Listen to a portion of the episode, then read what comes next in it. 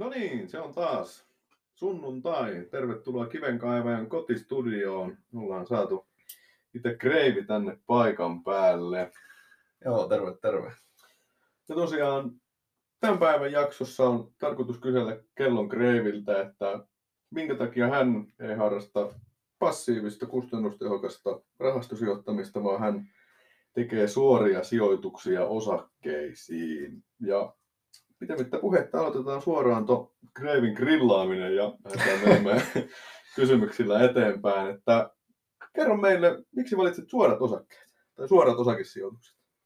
No aikoinaan, kun asiasta tietoa lähi etsimään ja muuta, niin päätin, että tämä on sitä rahamiesten, rahamiesten hommaa ja harrastusta, että sitä piti jollain tasolla oppia sitten. Ja tavallaan semmoinen niin firmakohtainen tiedonhaku alkoi kiinnostaa siinä, että halusin niin kuin, että itse etsiä sen tiedon ja sitten verrata, että onko se tiedon hankinta tavallaan sitten tuottoisaa siinä, kun ostat niitä lappuja ja osakkeita lähdin sitten ostelemaan alussa pienillä summilla ihan vain sillä mielellä, että katsotaan mitä tässä tulee. Ja lähdin sitten tuota, pienillä summilla tiettyjä firmoja ostelee ja tavallaan siitä sitten vähän lisäsi niitä sitä rahan määrää myöhemmin, mutta opettelua se oli aluksi. Niin, niin, vaan niinhän se varmasti kaikilla ja varmasti kun tuolle niin pystymättä lähtee, niin on varmasti, niin se oli itselläkin. No tuota, kysyin sulta, että miksi olet tekemään suoria sijoituksia osakkeisiin, niin miten ne vinot sijoitukset? no, mutta tuohon voi, no, mutta tuohon voi vähän kertoa siitä, että millä, miltä pohjalta mä niitä päätöksiä sitten teen, niin mä ostan, ostan semmoisia osakkeita, minkä, niin kuin, minkä firman liiketoiminnasta mä tiedän perusajatuksen ja tiedän niin kuin jotain, jotain siitä, että kun menen jollekin firman nettisivulle, niin mä pystyn sieltä lukemaan jotakin muutakin kuin Hebrea esimerkiksi. Esimerkiksi, mitä voisi olla jotakin bioanalyytikkojen kehitys, lääkekehitysjuttuja, niistä en nyt hirveästi tie, pysty niin kuin mitään tietoa saamaan irti nettisivulta, niin en tee tämmöisiä. Tämmöisiä, mutta semmoisen tiedän niin kuin firman nimeen, tiedän mitä firma tekee, tiedän niin kuin, että mitkä päätökset jollakin firmalla vaikuttaa sen tuotantoon, että jos se rakentaa uuden tehtaan tai jos se solmii sopimuksia, niin nämähän avaa mulle jotakin tietoa sen firman niin kuin rahaliikenteestä ja tulevaisuudesta, että onko se on menossa hyvää suuntaa vai huonoa suuntaa. Eihän ne tietenkään huonoja, huonoja uutisia siellä nettisivulla kovin mainosta ikinä se vaatii niin kuin vähän semmoista kuulostelua ja huonot uutiset firmat julkaisee sitten tietenkin näistä tulosraporteissa. Ne joskus, joskus no joskus yle, yleensä avaan sitten, kun niitä tulee tietyistä firm, tai niin kuin niistä firmoista, mitä, mistä itse on kiinnostunut. Mutta... Mistä löytää firman tulosraportti tai osavuosikatsauksen? Mistä ne pääsee lukemaan? Yleensä firman nettisivulta semmoisen linkin alta kuin sijoittajille. Okei, okay, se on ihan niin, niin sieltä, sieltä sijoittajille ja julkaisut, niin yleensä isot pörssiyritykset mainostaa siellä okay. niin kuin, nämä kvartaalikatsaukset ja sitten viime vuoden niin kuin, tulosraportti ja mu- muut julkaisut. Jos sä luet jotain yrityksen julkaisemaa katsausta tai raporttia, niin mikä sua siellä kiinnostaa? Että käytkö ihan numeroita läpi laskimella vai poimitko sieltä vaan pääkohtia? Ymmärtääkö niistä tavallaan? No sanotaanko, sanotaanko, että Kreivikään ei täysin tai niin kuin pohjaudu niin syvällisesti, että alkaisi niitä numeroita oikeasti niin kuin ihan laskeskelee siellä, että sanotaanko, että maalaisjärjellä tiedä niin kuin liikevoit, liikevoitoa ja liikevaihdosta jotain. Tai no oikeastaan suurimman osan, osan mutta sitten niin kuin sopimusasiat. Ja sopimusasiat tulos, niin kuin menneen vuoden tulosnäkymän ja tulosnäkymän tulevaisuuteen, niin siitä pystyy jo päättelemään aika paljon, mitä se firma niin kuin sitten kertoo, millä sävyllä. Että vaikka että tulevalle vuodelle odotetaan myyntiä tuotteelta X ja X Baltian maissa, Pohjoismaissa tämän verran, niin siitä pystyy mielikuvituksella käyttämään, että onko tämä hyvä vai huono juttu, myykö se oikeasti ja niin poispäin. Okei, okay, okei. Okay. Kuulostaa siltä, että ihan pätevän oloinen ukkeli, jos si- luet paljon tietoa. Mutta sitten myös semmoiset, niin, että onko uusia sopimuksia solmittu, sehän on niin hyvä asia. Ja Kyllä. Sitten, että kuinka paljon niissä liikkuu rahaa, niin se kertoo jotain. Kyllä. Oletko ikinä lukenut minkään analyysitoimiston tekemiä raportteja yrityksistä? Tai, ja jos olet lukenut, niin paljonko annat niille painoarvoa? jonkin verran olen lukenut muu, muutamia, mutta tähän, tähän kysymykseen en pysty, en pysty kyllä vasta antaa juuta enkä jaata. Sanon, että neutraalisti. Joo. En pysty sanomaan muuta, että neutraalisti. Että. Joo. No toinen, toiseen kysymykseen, mikä mulla oli kirjoitettuna tuohon, eli miten valitset näitä osakkeita, niin saatiin jo vastaus siihen. Ja no sitten tuota kolmas kysymys, mikä meillä on, niin paljonko otat riskiä? Miten riskipitoisia nämä sun sijoitukset on? No jos yhdestä kymppiä, sanoo, yhdestä kymppiä sanotaan tämä riskitaso, niin sanotaanko, että omat päätökset varmasti siinä 6-7 välillä liikkuu, mä uskallan väittää. Okei, okay, okay. Uskallan väittää, että aika paljon niin kuin, tämmöisellä rakennusalan koulutuspohjaisella, niin, niin kuin, että, tuota, noin, se tietämys on sen verran väliä vielä, että se riski kasvaa siinä. Ja sitten jos sijoituspäätöstä ja sitä yritystä ei mieti tarpeeksi hyvin niin kuin itse, että todella rauhallisesti etenee sen kanssa, miettii kahdesti ne jut- sijoituspäätökset ja odottaa, oot, niin, että jos mä haluan ostaa jotain, niin mä yleensä vielä odotan päivän kaksi, että sitä ha- harkinnan varaa ja kärsivällisyyttä riittää niin kuin viimeiseen asti, niin sekin niin kuin, tota, on pidätellyt minua isolta virheeltä tähän mennessä. Mutta se pitää vielä sanoa tuosta, että miten tee ostopäätöksen, niin yleensä niin kuin, tykkään tutkia kurssihistorian, kurssihistoria siltä lapulta ja yleensä katsoo sen eri palveluista niin kuin verrataan niin kuin vuoden, kolmen vuoden, viiden vuoden sitä käyräkarttaa ja määritän sille sitten niin kuin perustason, perustason sille okay. osakkeelle. Eli katon, katon sieltä, että onko se nyt niin kuin laskevassa kurssissa vai nousevassa, onko sen arvo noussut viimeisen vuoden aikana vaikka niin kuin jonkun yleisen markkinan mukaan tai jonkun Joo. läpilyönnin takia.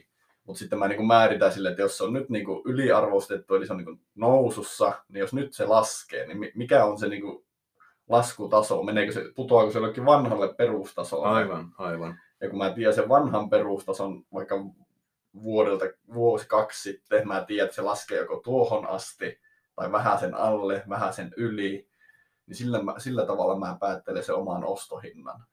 Että meneekö se, lähelle, meneekö se lähelle sitä vanhaa kurssitasoa kuinka paljon tai sen alle.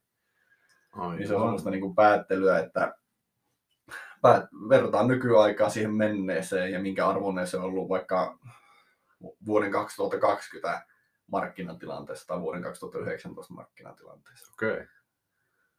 Miten tuota, kuulostaa siltä, että teet tosi paljon selvitystyötä ja tutkit erilaisia raportteja ja yrityksen historiaa, ja niin kuin just sanoit, että katsot sitä kurssiakin, niin paljon niin. käytät tähän kaikkeen aikaa per niin kuin vaikka ostopäätös- tai kuukausitasolla? No se on kyllä joo, hyvä, kun otit puheeksi, se on tärkeää niin kuin miettiä, että no sanotaanko viikossa, että jos on niin kuin, no uutisia seuraan niin kuin päivittäin, että se on niin kuin tärkeää, että tietää, että tuleeko se iso romahdus, romahdus käynnissä, kun oot, oot, oot töissä. Ja...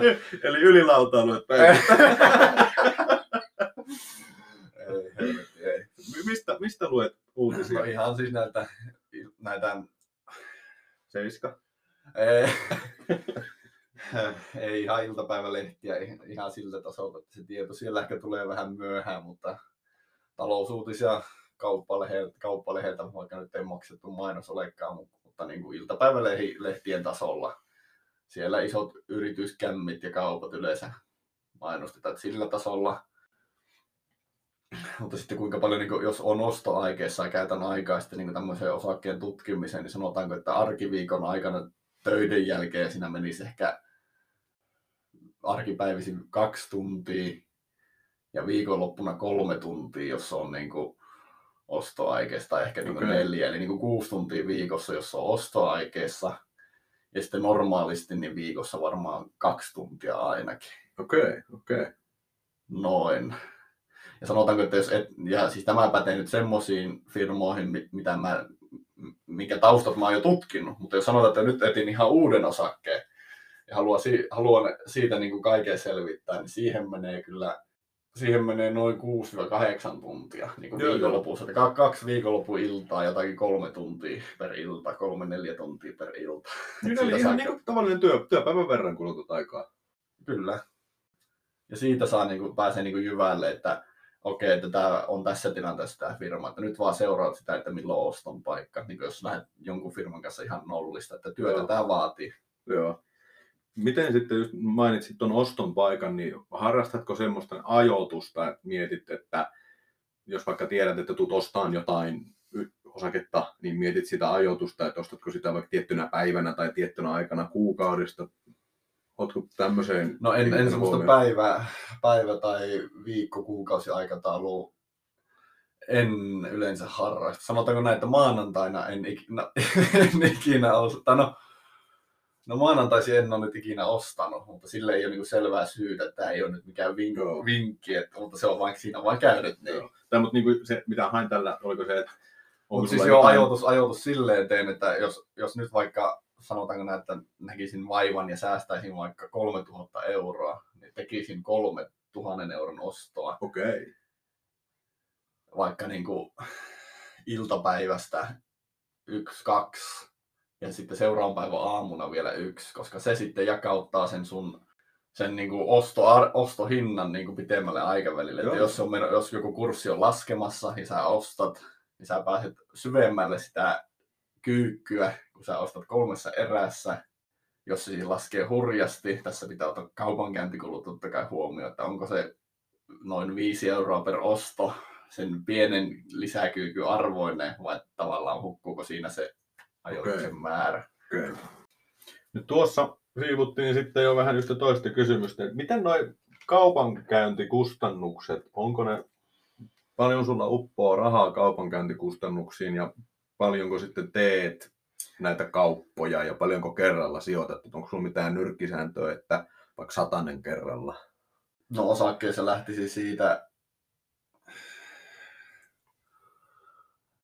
ehkä siitä näkökulmasta, että näissä pitää niinku säästää isompia summia. Pankeilla on erinäisiä palkkiotasoja näissä kaupankäyntikustannuksissa, että mitä enemmän ostaa, niin sitä vähemmän se kaupankäyntipalkkio on, Okei. on siinä, mutta itsekin on niin passiivinen kaupankävijä, että se, se pysyy siinä aika suurena ja kun aika harva, tämä ei ole siis mitään niin kuin jatkuvaa tuohen, tuohen käärmistä tämä homma, että vuodessa varmaan niin kuin noin kymmenen korvilla on se kauppa ja kauppamäärä, mitä mä, Joo. itse teen, niin tuota, se ei ole niin kuin suurta, että sanoisin, että pitää säästää noin 500 euroa per osto. Joo. Neljä, 400 500 euroa semmoinen Okei. minimimäärä ehkä, Joo, joo. millä kannattaa lähteä.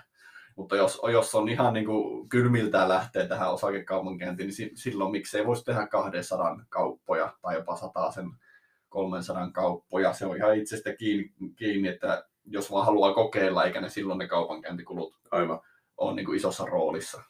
Kyllä pitää itsekin sanoa tähän yksi sivuhuomio, että kerran kuuntelin taas yhtä itteni fiksumpaa ihmistä, joka puhui sijoittamisesta, niin hän sanoi, että oli huomannut itsellään semmoisen, että jos halusi niin alkaa seuraamaan vaikka tiettyä firmaa ja sitten huomasi, että no eipä taaskaan tullut katsottua sitä kurssia tai uutisia, niin hän oli huomannut, että kun hän osti vaikka yhdenkin osakkeen siitä firmalta, käytti vaikka sen kol- kolme euroa siihen yhteen osakkeeseen, niin sitten se seuraaminen alkoi kiinnostaa, kun sulla, sä niin kuin jo omistit sitä. Mm. No se muuttui niin urheiluksi, kun jotkuhan tekee urheilussa aina sitä, että oli se minkälainen peli tahansa ja kaverin kanssa otetaan kaljaa, niin sitä pitää pieni pitkä veto laittaa, että se kiinnostaa vielä enemmän. Että...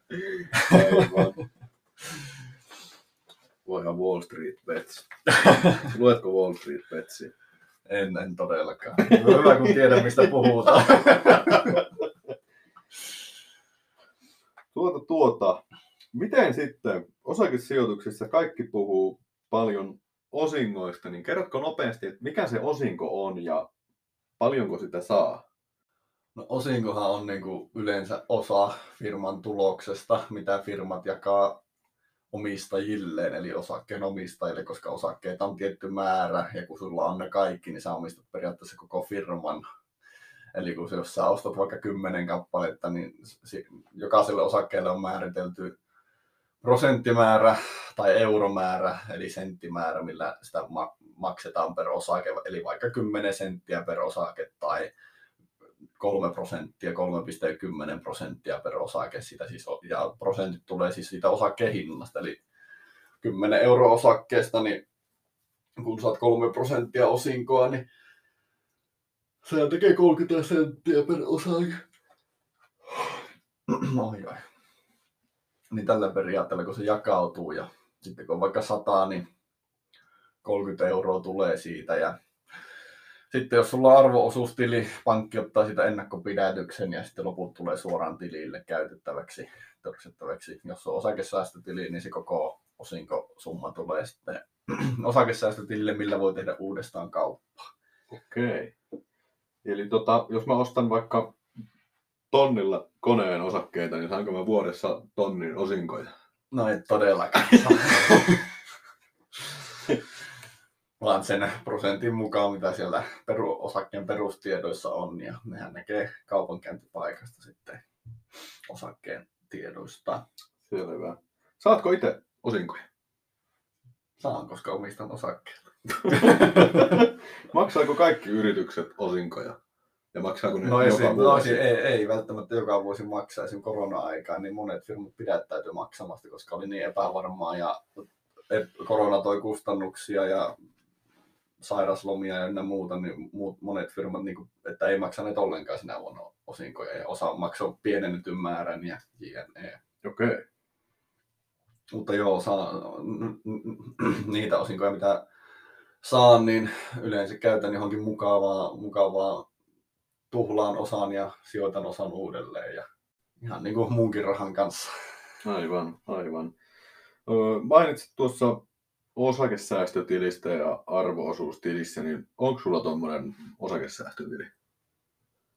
Vasta, vasta laitoin semmoisen, semmoisen ja laitoin sinne pienemmän summan rahaa, mutta sanotaanko, että on enemmänkin tuon arvoosuustili fani, fani, fani käytännössä. Ehkä en, en osaa sanoa sillekään hirveätä syytä. Pidän sitä niin kuin perinteisempänä, ja, tai perinteisempänä ja pidän sitä rahavirrasta, mikä siellä on automatisoitunut, että joka tulee takaisin ja osa veroista menee, menee ja se on oman pankin kanssa, niin tavallaan se on kätevämpi käyttää. käyttää Okei. osakesäästötilin perustin muualle, mutta ja en tiedä, ehkä osakesäästötilissä on se, että se ehkä niinku houkuttelee itseään eh, niinku käymään nopeampaa kauppaa. Tai tämmöinen ajatus ehkä jotenkin piilennyt itsessä, en tiedä. Hankala selittää, mutta Joo. näin se minulla menee. Joo. Tuota, sanotko nopeasti että mikä, mikä se osakesäästötili on? Miten se eroaa arvo No se on vasta, vasta valtion perustama ja eroaa arvoosuustilistä siis sille, että siellä voi verottomana käydä kauppaa. Eli kun myyt voitollisia osakkeita, niin ei mene veroja. Okei. Ei mene veroja, osingoista ei mene veroja. Siellä voi siis kasvattaa sitä sinun sinne, sinne laittamaa summaa tavallaan siis verovapaasti. Okei. Sinne voi laittaa 50 000 euroa enintään niin kuin sun omaa rahaa, mutta se voi kasvaa se summa siellä niin isoksi kuin vaan ikinä onnistut sen luomaan pörssissä. Okei. Tarviiko onko se sitten niin kuin, että Mutta onko se sitten, tili jossain Cayman-saarilla, että niistä ei ikinä pidä maksaa veroja vai mitä? ei, ei, vaan siis, että sitten kun tuota, noin, olet kasvattanut sitä tarpeeksi ja päätät, että haluat vaikka myydä, Joo. myydä niin sitten menee verot. Sitten Okei. menee 30 prosenttia veroa Okei, selvä. koko sitä voitolla olevasta osuudesta. Selvä. Mutta joo, siis se on, se on vasta, onko se nyt vuoden vai pari vanha, vanha systeemi. Ja sanotaanko, että sääste, semmoiselle säästäjällekin ehkä vähän parempi, että sinne voi eri lappuja ostella ja unohtaa ne, ja ne voi olla siellä vaikka 50 vuotta ja sitten vasta myydä. Myydä että siinä korkoa korolle ilmiö tulee nopeammin käyttöön kuin arvoosuustilissä, kun osingoista ei mene veroja, vaan ne kasvattaa sitä sun koko pottia, ja sä voit niillä ostella muita osa- osakkeita, niin sen takia se on niin säästäjällekin paljon parempi Okei. vaihtoehto kuin arvoosuustili. Kuulostaa ihan järkevältä. Miten kuulostat myös mieheltä, joka on myynyt osakkeita ja saanut siitä voittoa, niin miten tämä veronmaksu sitten tapahtuu siitä myyntivoitosta? Myyntivoitosta siis verotushan menee silleen, että niistä pitää maksaa vuoden lopussa 30 prosenttia veroja. Eli kun teet voitollisen kaupan ja saat rahat tilille, niin ne pitää itse ilmoittaa veroilmoituksessa ja ennakkovero pitää maksaa. Öö, jos vaikka heinäkuussa myyt, niin ennak- sun pitää ilmoittaa myyntivoitot verottajalle ja maksaa ne viimeistään seuraavan vuoden tammikuun loppuun mennessä. Muuten siinä alkaa juoksemaan 8 prosentin viivästyskorko tälle. Että Okei. jos, jos, myyt kolme, jos myyt osakkeita kolmen tonnin voitolla ja pitäisi maksaa tonni veroa, niin sitten jos et ole maksanut tammikuun loppu, ilmo, ilmoittanut niitä ja maksanut tammikuun loppuun mennessä, niin se tonni alkaa juokseen 8 prosentin korkoa. Eli 80 per kuukausi niin tota noin, korkoa verottajalle, kunnes sä maksat. Niin. Eli verottajan paras sijoitus on se, että kukaan ei maksaisi veroja ja sitten haetaan... Niin, ja, ja, he, ja he muistuttaa näistä, ja he kyllä saa tietää nämä myyntivoitot, jos niitä ei ilmoita. Eli he muistuttaa seuraavan vuoden keväällä ja kesällä, että hei, etkö ne, että mikä homma, että maksapa nämä. Aivan. Mutta jos tuommoisia isompiakin summia, niin verottajan kanssa voi neuvotella erät, e- maksuerät niihin. Eli siinä ei ole, että jos on vähän huol- huolettomampi rahan käyttäjä, eikä sitä, no ei saisi olla, mutta tota, noin, sen to, tonninkin voi jakaa eri, millä maksaa sen. Eli, tota, Eli noin. siis jos, jos myit kaiken ja voitot meni uuteen S-mersuun, niin voit sopia pienen er, maksuerät verottajan kanssa, että ei tarvitse myydä S-mersua. Joo, joo. Tässä sitten tiedoksi, että nämä veroasiat on ei aktuaalista tietoa, ne on vaan, vaan muisteluja tilanteesta nauhoitushetkellä. Oikea No tilanne. joo, siis että verottaja sivulta näkee, näkee Niin. kyllä kaikki, kaikki ohjeet. Että, Niin. Ja tota noin. Ei taata, että nämä tiedot on oikeita tai paikkaansa pitäviä. Verottajan sivulta löytyy paikkaansa pitävät. Niin, aina voi tulla lip, lipsahduksia sen päivämäärissä ynnä muuta, niin kannattaa olla niiden kanssa tarkkana ja katsoa se tieto sieltä oikeasta lähteestä. Kyllä. No nyt on tänä keväänä ollut markkinassa vähän alavireyttä havaittavissa. Ja nyt sitten taas, no olympiasta tuli kultaa Venäjästä, mutta Venäjällä näyttää olevan muutakin mielessä tuolla Ukrainasta. Niin mikä sulla on fiilis markkinasta täl- tällä hetkellä? Että onko niinku shorttaajan aikakausi tullut vai vieläkö raketit lentää ja stonkseja tulee? No ehkä niin kuin sorttajilla on ehkä ollut paikkoja, mitä on tietoa, tietoa netistä lukenut, mutta tota, sano it, itsellä yksi oston paikka ollut mielessä, mutta en, ole, en, en toteuttanut sitä, että tavallaan kerään nyt taas, kerään, säästän nyt taas niin sotakassaa kauppoja varten, että odottelen tuossa osinko kevään ohi mennyttä ja tuossa kesän korvilla sitten katselee ostopaikkoja taas kiivaammin. Ja tavallaan odottelen tuon Ukrainan myrskyn ohi tässä, että mitä tapahtuu. Se on varmasti monella muullakin sijoittajalla semmoinen mielenkiintoinen tapahtuma, että miten se vaikuttaa markkinoihin. Eli nyt siis kannattaisi lähteä shorttaamaan kaikkia ukrainalaisia firmoja.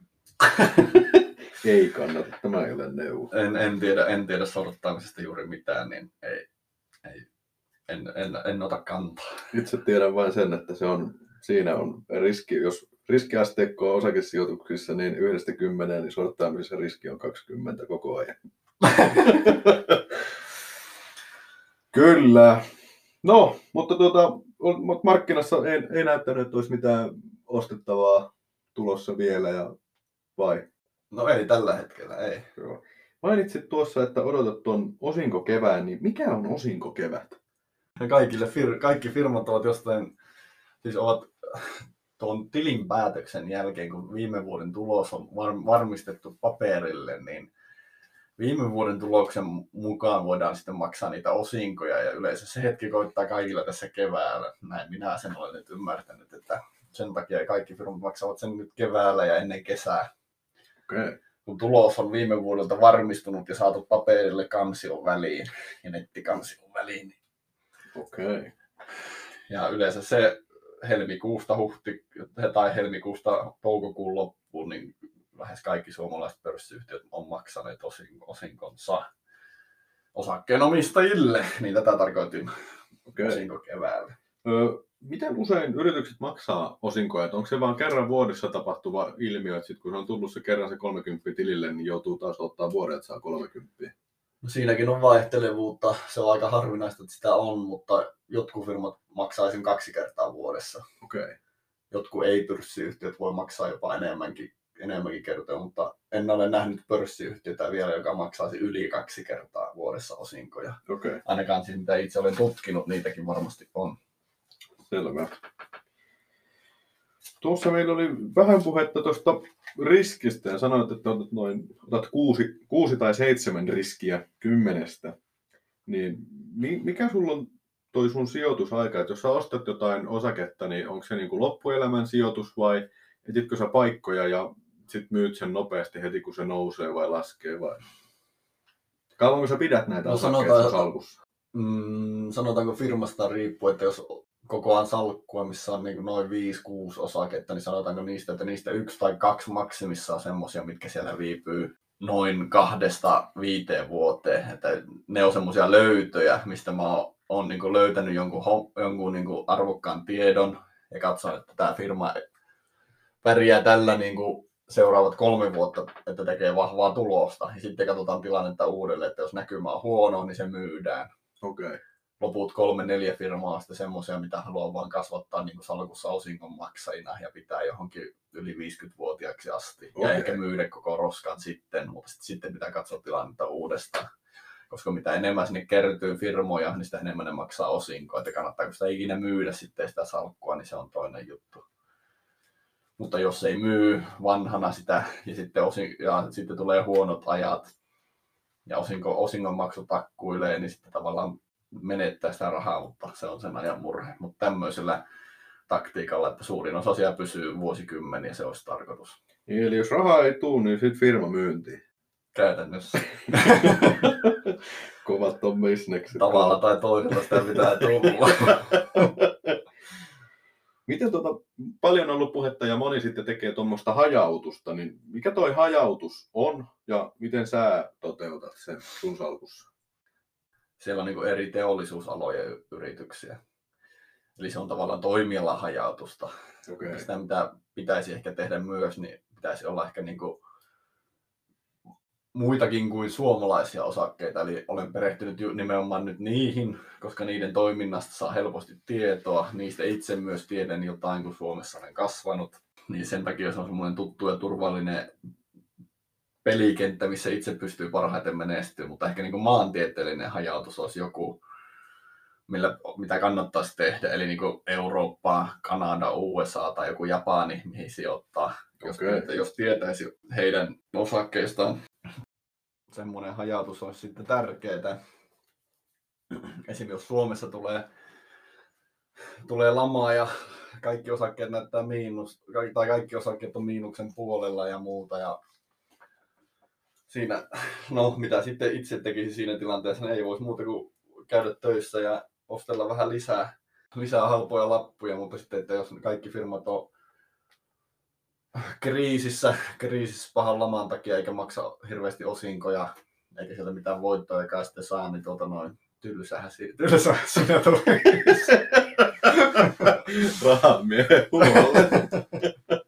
No ei, mutta, mutta sitten se hajautuksen voi tehdä myös jollakin rahastolla toiseen alueeseen. Eli periaatteessa no itse olen yhtä rahastoa ostanut kerran, kerran niin tämmöisiksi backupiksi, backupiksi siinä, mutta siihen en nyt enää, enää niin rahoja hirveästi pistele, että kympi pari silloin tällöin, vähän niin kuin semmoista backup-hajautusta sinne, mutta siinäkin tavallaan tulee se mun iso riski. Oma pankki on myös huomauttanut tästä, että sä oot, kun tänne kotimaahan näin paljon sijoitat, että semmoinen maantieteellinen hajautuskin voisi olla ihan hyvää. Niin... Okei. Okay. Antaako pankit kaikille tämmöisiä neuvoja ihan hyvää hyvyyttään vai?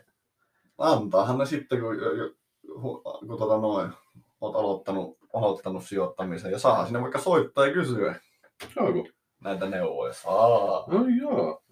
Joka pankista, mutta varmaan se rahamäärä sitten painaa siinä, että kuinka hyviä ne kuinka hyviä tai mielellään ne antaa, että ei ne ihan okay. mitenkään nappikauppialle varmaan paljon uhraa aikaansa, mutta... Huomatkaa kuulijat, Kreivi ei siis ole nappikauppialle.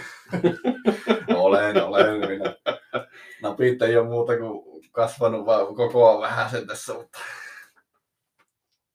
mutta siis pankithan myös niin kuin antaa omia analyysejä, osa, pankeilla on omat analyytikot ja, okay. ja sitten nuo ostaja myy, joka osakkeella ostaa ja myy ja pidä suositukset tietääkseni, mutta niihin kannattaa varauksella, varauksella niihin pelkkiin niihin osta myy ja pidä suosituksiin kiinnittää huomiota, että kannattaa katsoa se Okei. firma oikea tilanne. Ja Selvä. sitten tosiaan ne analy- no, analyytikot, no niille enemmän tietenkin painoarvoa. Että Joo.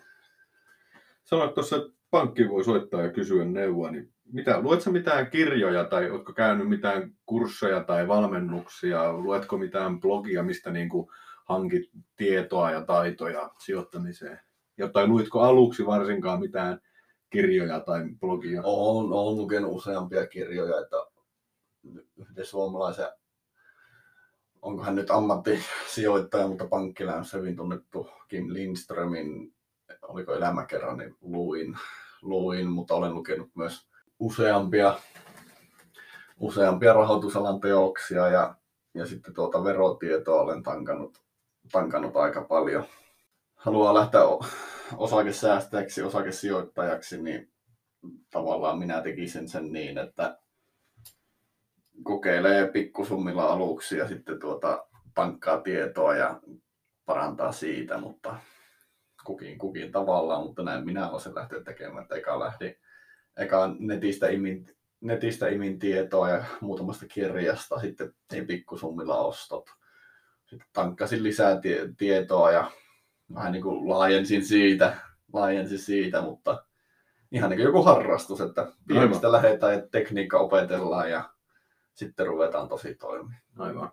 Tota, mainitsit, että neljä viisi kirjaa luit, niin mitä kirjoja luit muita kuin sen Kim Lindströmin kirja? Tai hänestä kertovan kirjan, muistatko? Toinen oli Seppo Saarion, kuinka sijoitan pörssiosakkeisiin. Toinen osa, en mä vittu muista. Ei vittu. Mä mu- en mä muista niitä muita. Mieleenpainuvaa kirjallisuutta. Mutta täältä myös pisteet Sepon kirjalle. Sepon kirja tosin aiheutti minusta sen, että minusta tuli rahastusijoittaja. Vaikutti siihen kyllä myös elämäntilanne. Aivan. Mutta, mutta mitä, mistä luit silloin netistä tietoa? Et, et varmastikaan ylilausalta sitä lukenut, mutta mistä? No, pörssi, pörssisäätiön sivulta, arvopaperilehden sivulta, erinäisiltä toimijoilta, muutama blogi siellä kanssa vilahti, en, en edes muista niitä nyt nimeltä, mutta tuota, kyllä, kyllä netistä, netistä täytyy erottaa, mikä tieto on oikein, mikä ei. No esim, vero, no esim niin kuin, että jotkut tiedot, mitä on lukenut verotuksesta tai, verotuksesta tai kaupankäynnistä, niin olen sitten vero, ihan vero.fi käynyt ne varmentamasta, että sieltä, Aivan. sieltä, sieltä olen etsinyt paljon tietoa. Aivan. Hyvä Nämä, nämä talo, talouslehdet, talouslehdet on ihan hyviä. Niilläkin on keskustelupalstaa, mistä saattaa löytää omaa mie- mielenkiinto, ko, mielenkiinnon kohteista niin tuota, keskusteluja, mutta ne on taas ihmisten mielipiteitä sitten, että niitä pitää osata suodattaa. Aivan. Ihmisten mielipiteitä, kuten tämä podcast.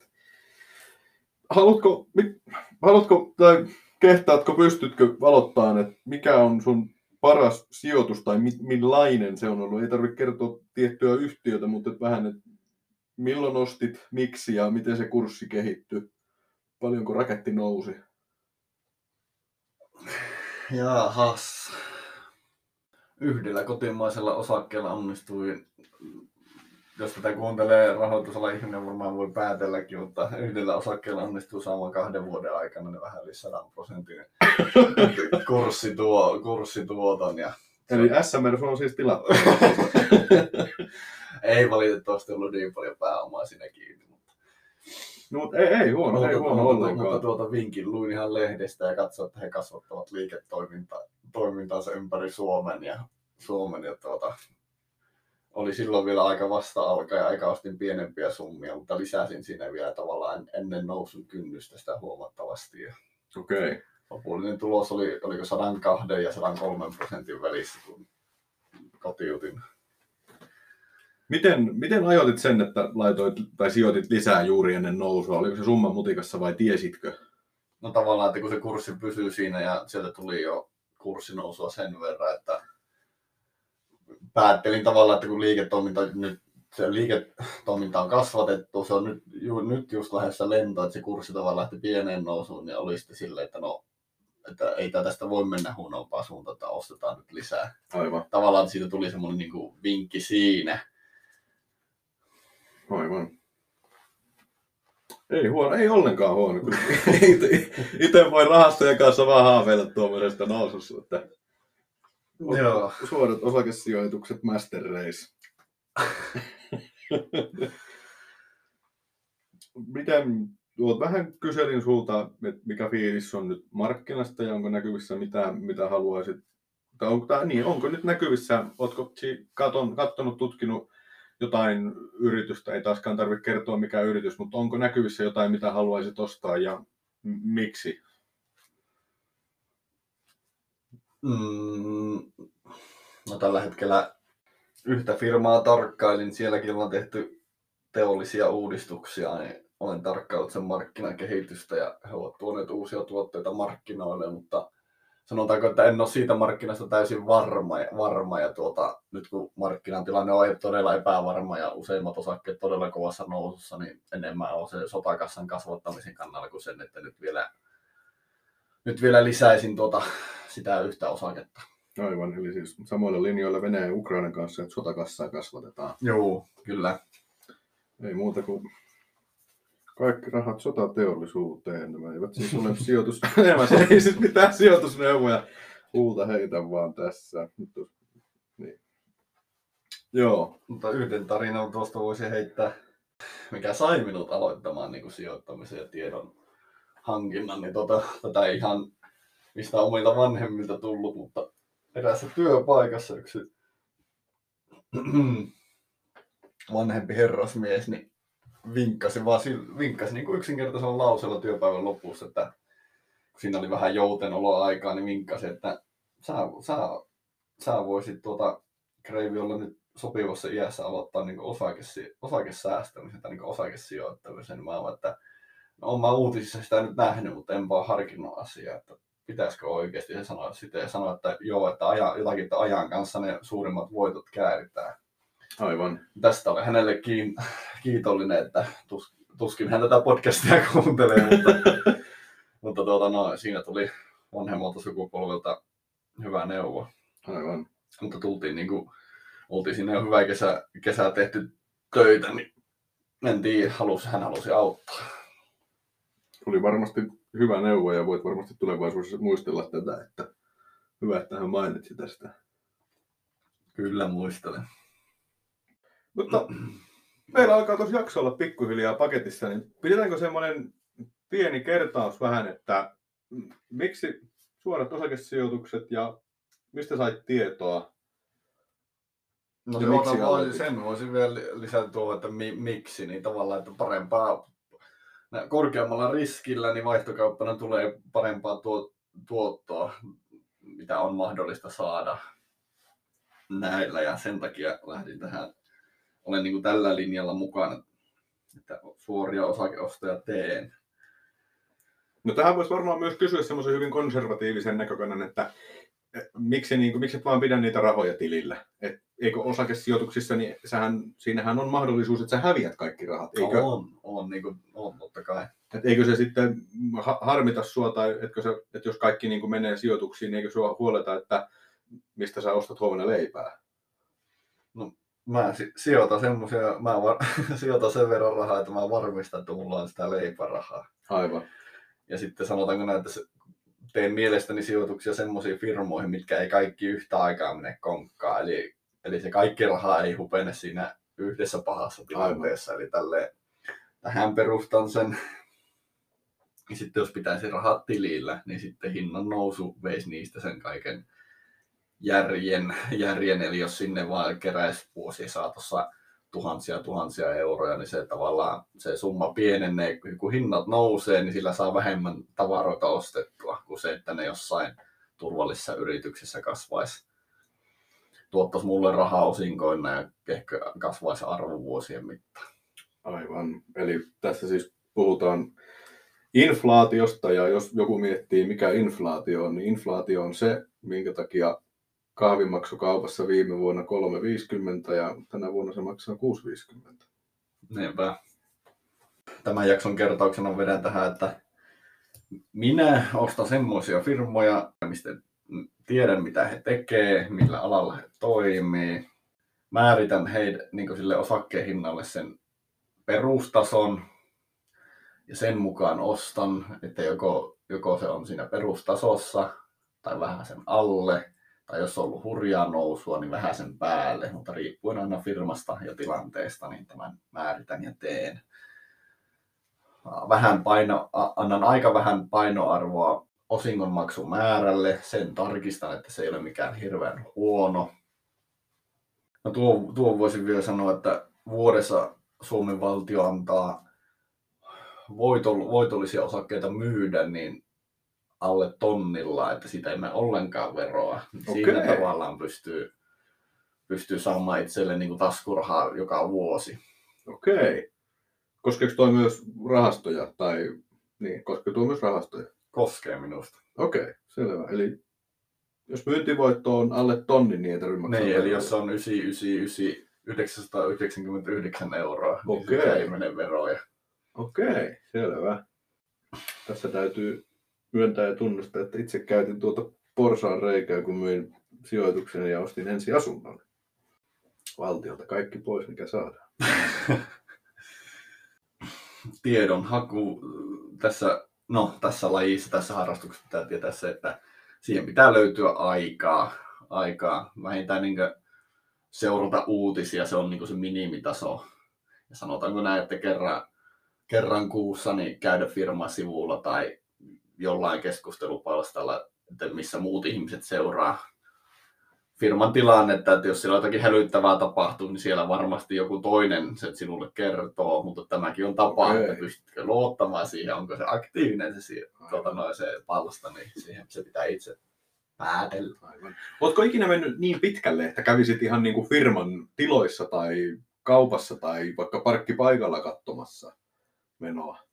No sijoitan sen verran suuria yrityksiä, että kun, kun tiedän jo valmiiksi mitä he tekevät, niin en ole nähnyt tähän okay. tarve, tarvetta. Enkä ole yhtiökokouksessakaan vielä pullakahvoilla käynyt, käynyt vaikka siihen olisi mahdollisuus, mutta ehkä jossain, joskus menen käymään katsomaan, että minkälaiset pidot siellä on tarjolla, no, niin. minkälaista tietoa siellä jaetaan, mutta Itsehän olet myös maksanut näistä kahveista ja pullista. Totta. Totta. Tulevaisuudessa menen tutustumaan tutustumaan kyllä näin. Mutta oma aktiivisuus ja tiedonhaku kunniaan tässä. No tähän voitaisiin ottaa nyt tämmöinen humoristinen pätkä, että mitkä on maailman huonoimpia sijoitusneuvoja. Niin Mä voin sanoa yhden huonon sijoitusneuvon. Ka- kaikki rahat sotateollisuuteen, lentokoneeseen. Joo, kaikki, jotka alkaa silleen, että kaikki rahat. Ja All In on toinen, toinen sama sarja, ei ikinä. Ei ikinä. Kyllä, ja sitten jos on tekstipätkä ja sinne on laitettu se rakettiemoji, niin se on myös Joo, vittu raketti on tankattu. Tässä podissa ei saanut sijoitusneuvoja antaa, mutta siis nämä on nyt semmoisia, mihin te ei ikinä kannata tarttua. Tästä voitte hälytyskellot laittaa soimaan, että tämmöiset luette hyvää suodattimen kanssa, että ei ikinä. En ikinä, ei, me ei ikinä lähettäisi näihin ja ei suositella kellekään muulle. Nimenomaan me, meidän mielipiteitä, että nämä on meidän mielestä niitä, tai meidän mielestä niitä vaaranpaikkoja, että tämmöisiä neuvoja me ei lähdettäisi ikinä lukemaan. Nee, semmoinen firma, yksi on, yksi on semmoinen, että joo, tähän firmaan tulkaa kaikki kyyti, kyytiin. Never heard firma. Firma joku, mistä kukaan ei ikinä kuullut. Oi vittu katsoo vaan sille, että ei se vittu näin. Ihan, ihan uhka, peli sama vaan kasinolla. niin. Ihan niin kuin, niin. joku amerikkalainen paska autotallipulju, niin joo, tää on seuraava Apple, niin mm, mm. Ja sitten toinen on, että jos, jos sitä mainostetaan, jos YouTubessa tulee mainos vastaan, että nyt sijoita tähän ja tähän yritykseen. Yritys ei ole edes listautunut pörssiin, vaan sä menet niiden nettikauppaan ja ostat sieltä jonkun osakkeen, niin kyllä. Joo, joku kuorma-autovalmistaja oli jossain Kanadassa, niillä oli tämmöinen, niin kyllä hälytyskellot alkoi soimaan. Se on niinku skämmäyksen vaikulla aika vahvasti huijaus. Huhhuh. Maailma nykyään on todella härski. Kyllä, kyllä. No niin, näin on Kreivin grilli päättynyt. Oltaan Kreivistä pumpattu kaikki tieto irti Kyllä. Itselle ja kuulijoille. Ja paljastetaan nyt ensi viikon jaksosta sen verran, että ensi viikolla käsitellään vähän epätavallisempaa sijoitusinstrumenttia läpi. Joo, jaetaan perustiedot semmoista erilaisemmasta osa-alueesta. Niin kiitos, kun olitte tässä jaksossa mukana kuuntelemassa ja Kreiviä kivenkaivaja kiittää seurasta.